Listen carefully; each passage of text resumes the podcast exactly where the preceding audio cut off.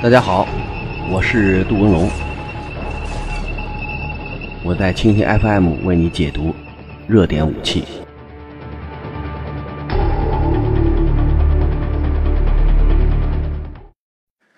大家好，一天一种武器，一天一个视角，我是杜文龙，我在蜻蜓 FM 为你解读新闻中的武器。呃，最近热点地区有点波澜不惊，好像热度都加不上去。呃，但是呢，在半岛，在中东，还有一种武器特别值得我们关注，就是以色列的铁穹防空系统。呃，那个穹呢是屋顶的穹，就是铁屋顶，是一个金钟罩，能够对热点地区进行全方位的防御。以前我们提到反导啊，都是反那个大导弹，是吧？个头比较大的巡航弹啊、弹道弹。但是以色列的铁屋顶这个铁穹，人家反的是小东西，一是反的是炮弹和火箭弹。所以它的拦截精度和拦截效果应该是目前反导系统中，呃最严密、最高效的一种系统。呃，这个系统呢，可能名儿起的不好，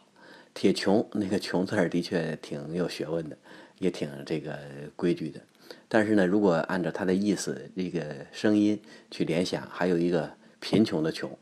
所以有人说呀，如果把这个铁穹正常发挥自己的作战效能，百分之百的进行拦截，那么以色列有可能就会破产。所以会从这个铁穹、铁屋顶打成那个铁定的贫困，所以从这点上来看，它拦截效果和拦截效率，呃，中间的消费比呢有可能极不合理。有人算过一笔账，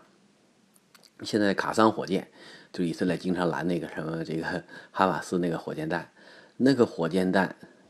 二十美元、一百美元，这算贵的，有的几十美，有的几个美元就能可以做成。那网上有的那个拍的比较细，那写着山东什么莱阳钢管厂，那说明这个东西有可能就是自来水管子或者其他管儿，呃，根本就不是制式的可以做呃军品的这种器材，呃，焊下一节儿，然后呢随便装了个脑袋，后边装上四个小翅膀，在飞行过程中极不稳定。你别说这个东西不太好的东西还很难来，因为好火箭弹啊，它按照弹道规律飞，飞的这个曲线很完美。你几乎可以测出下一个点在哪儿，但是这种没大准儿的火箭弹还真不好弄，飞飞的一个翅膀掉了，有可能飞行轨迹就会发生重大变化。如果按以前那点去拦，根本就没有办法形成遭遇。所以从这点上我们去分析，呃，这种拦截系统的确在技术手段上做到了这个最高，但是呢，消费比上做到了最低。那之前美国人在伊拉克也遇到很多问题，你比如说绿区啊，还有很多这个呃系统，它也面临这个反美武装使用，比如说这个简易的火箭啊、火箭筒啊、迫击炮啊进行这个这个攻击，而且那个炮弹不知道什么时候打，也不知道打多少，也不知道从哪个方向来，所以他采取的办法就是两个：第一，那个大气球，就我们讲的浮空器，然后使一根锁链或者其他的这种。呃，这个这个细流物体把它这个升空，升空之后，它通过雷达红外去监视固定区域内到底哪个地方会有这种明显的发射点。它的拦截系统呢，就是很简单，它做了个移植，把现在海军就无论是各种军舰上的这种密集阵系统，有的是马克十五，有的是马克十六，这个六管二零炮搬了过来，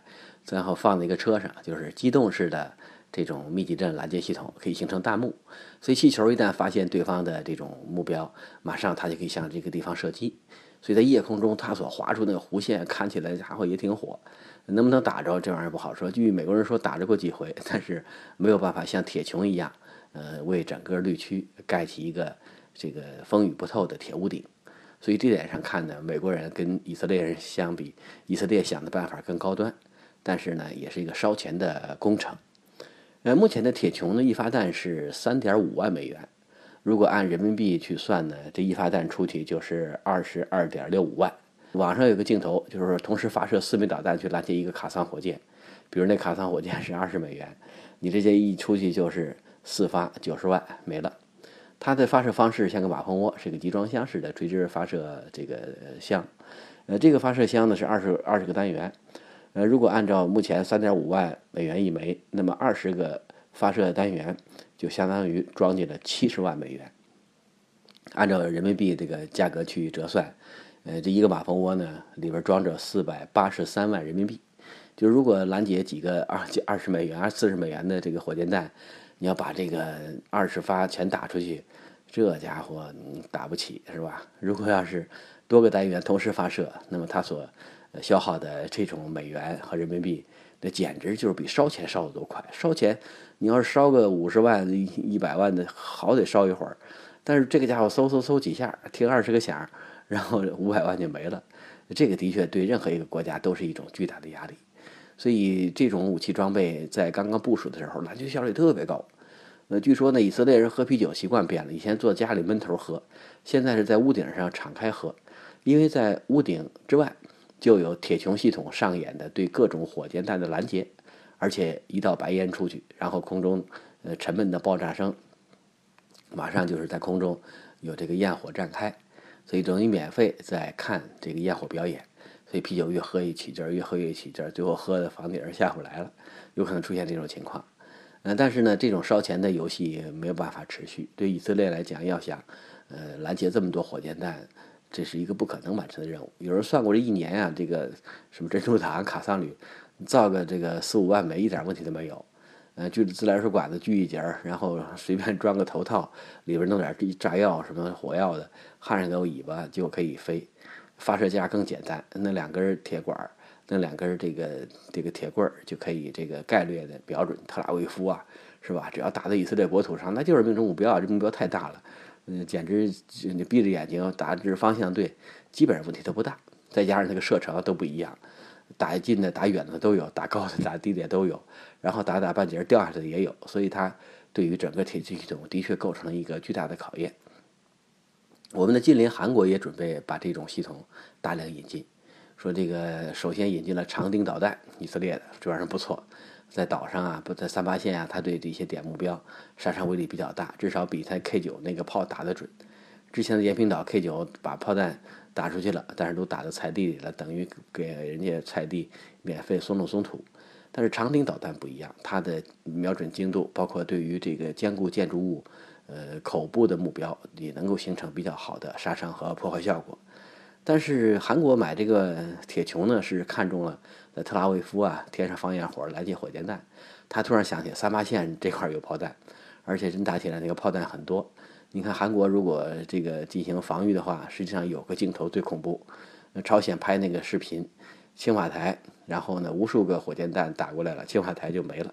所以他要拦截这些火箭弹，拦截这些炮弹。有可能成为一个主要任务，但是现在算了算，这家伙比拦截卡桑火箭要难多了。因为朝鲜跟那个什么珍珠党啊，什么这个这个，还有什么这什么这个旅那个旅相比，它是万炮齐鸣，万炮齐发，而且一个炮还不打一发炮弹。那如果是火箭弹，那打起来以后快速发射，连续发射，那么有可能在短时间内就形成弹幕。那么你有再多的铁穹系统，你拦哪一发呀？比如说一万发来了，你拦住了这个五千发，另外的五千发也来了，而且你能拦住五千发吗？所以从这个角度去看，要想在三八线凭借铁穹系统为首尔架一个铁屋顶，这个难上加难，根本就不可能完成这个任务。另外，你有多少钱需要去烧？现在韩国虽然经济发达，比朝鲜好多了，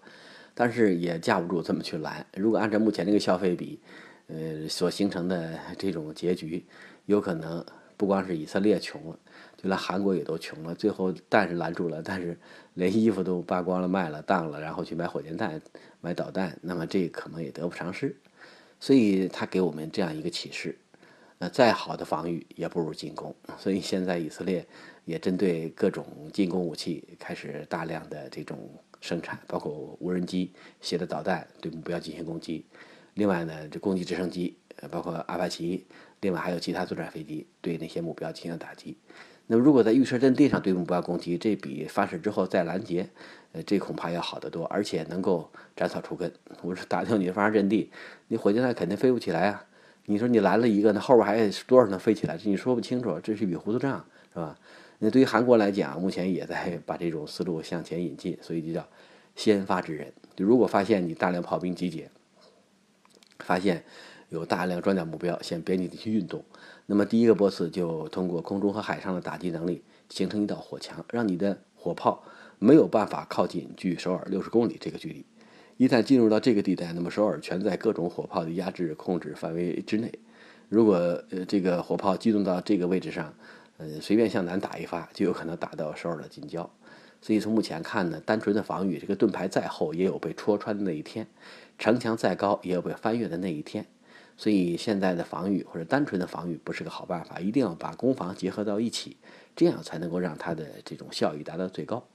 那么如果按照目前这种设想，我先发制人，比如打掉你三分之二，还剩三分之一，然后你发射呀，然后这个这个飞行啊，用这个铁穹我铁屋顶拦一拦，这倒还马马虎虎。如果上来就把铁屋顶当成一个最核心、最主要、呃最前端的装备，这样你不可能在边境线部署这么多马蜂窝去发射这么多导弹去拦截这么多炮弹，这基本上没有办法形成。而且打了一发一个波次拦了，那么还有一发呀，对吧？一个基数的弹药三四十发不同的火炮，它是这么去计算的。如果基数下来，你要拦多少？而且从目前看，大量部署这种系统，也有可能成为对方的主要杀伤目标。如果在三八线你带了马蜂窝一线配置，那么对方的重炮一响，有可能你二十个发射单元能打出十个就不错了。另外的十个，呃，发射单元有可能跟整个的发射阵地一块儿被对方的各种火炮全部打翻在地。所以从目前看呢，一味的防御。一味的烧钱不是个好办法，它只能起到一种心理安慰的作用。要想通过单纯的防御来化解威胁，呃，几乎是个天方夜谭。所以现在看，如果按照以色列国防与财政部长讲的一句话，讲的很有道理，就是如果我们百分之百的拦截这什么卡桑旅啊，包括现在的这个珍珠党发射的火箭弹，以色列会破产。那意思就是说，我们这么拦挺好的，的确能拦得住，能拦住这个绝大部分火箭弹。但是拦完了，以色列也没了，嗯，最后是无钱可用，对吧？无弹可打。出现了这种情况，有可能这是这个边上珍珠党最希望的一个事情出现，是吧？用这么简单的东西把你的钱全烧光，用这么这个低端的东西把你高端的能力全部消耗，这叫非对称。这种非对称对于呃具备强大军事技术优势的以色列，简直无可无无法接受，是吧？你这儿出了一个尖儿，那边就出个大王，你哪有那么多大王去管那个尖儿啊，是吧？而且那有无数个尖儿，所以从这个角度，我们向下再去联想，呃，这攻防一体，这不是说说拉倒，它真是一件这个在作战中通过各种实例、通过各种战力总结出的一个原则。原则呢，它只是供你参考，但大方向是没有错的。细节问题，你可以通过原则。在执行过程中，针对不同情况的一些变化来进行调整。但是如果就把这个这个防御啊、进攻啊人为的割裂，它所造成的后果非常严重。目前世界上防空反坦武器的确很多，你像美国搞的是 NMD 啊、什么 TMD，这家伙什么三段防御，每一段防御都多层武器，每一种武器都是这个几千万。你要这么拦的话，那家伙，你说怎么拦？你说中国、俄罗斯再加上 伊朗、朝鲜，有多少导弹可以对美国本土构成威胁？不要说都打弄一半过去，你需要有多少武器去拦？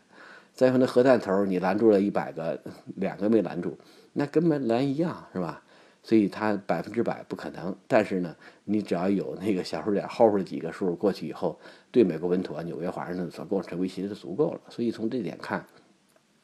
单纯的防御也不是美国的选项。所以，美国把自己的弹道导弹防御统系统是建立在强大的三位一体的核打击能力基础之上。所以，它新三位一体的第一级叫主动与被动相结合的防御系统。那不是说，呃，我光是只有被动没有主动，而且从整个打击格局上，美国进攻能力天下第一，无论是射程啊、精度啊、威力啊、反应速度、反应能力，呃，都是靠前的。呃，再加上有一个厚厚的盾牌，这样就像斯巴达勇士一样，手里有一把长剑。那还有一把这个坚固的盾牌，能够对自己这个各种重要目标进行防护，呃，能够全虚全伪的在各种打击行动中能够得以生存。所以从这点上，我们去看，美国也没有把弹道导弹防御系统就当成唯一的依靠。如果是那样的话，躺在弹道导弹防御系统睡觉，那事儿就变得简单了，是吧？所以他一定要把自己强大的进攻能力当成威胁。就如果你打我，那对不起，你所承受的这个。呃，损害是你完你完全无法承受的。但是我要打你，你肯定受不了。你打我，我还有那么那个防御系统可以拦截到一半的武器，等于我无形中增加了这个两倍的这种进攻能力或者是毁伤能力。所以从铁屋顶这个这件事儿，我们可以对呃这些这个原则呀，包括一些武器装备的使用啊，包括一些这个对技术路线的分析啊，有个相对清醒的认识。那好是好，但是好的标准是不一样的。有的好是技术上很高端，这个呃拦截效率高，拦截效果好，这都没有问题。还有一种好是普遍适用的，就是适不适合。你比如说瑞典的鹰式战机，你说好不好？对大国来讲它就不好，对小国来讲它就好的不得了。所以好的标准是不同的环境、不同的条件、不同的对象、不同的任务，呃，来综合确定的。所以好和不好它只个相对概念，这个相对概念在不同的环境、不同的场合中有可能会截然相反。所以铁穹系统对于拦截零星的那些袭击，对于拦截那些一不留神就出现的这种突发事件，绝对是一个应急的好装备、好技术。但是要想到大规模作战行动中去拦人家那个蚊子一般的炮弹，这个好像没有办法使用，嗯，因为这不是它的强项啊。首先是拦不过来，第二拦不起，对吧？如果能够把铁穹变成那个铁贫穷，呃，这个你就照那个去做。所以从目前我们这个角度去分析，呃，任何一种武器都有它的适用范围，都有它的适用对象，不能够脱离它的环境、它的这个条件来说好或者是坏。因为一旦得出了这种结论，有可能你已经在一条武断的路上狂奔了很久。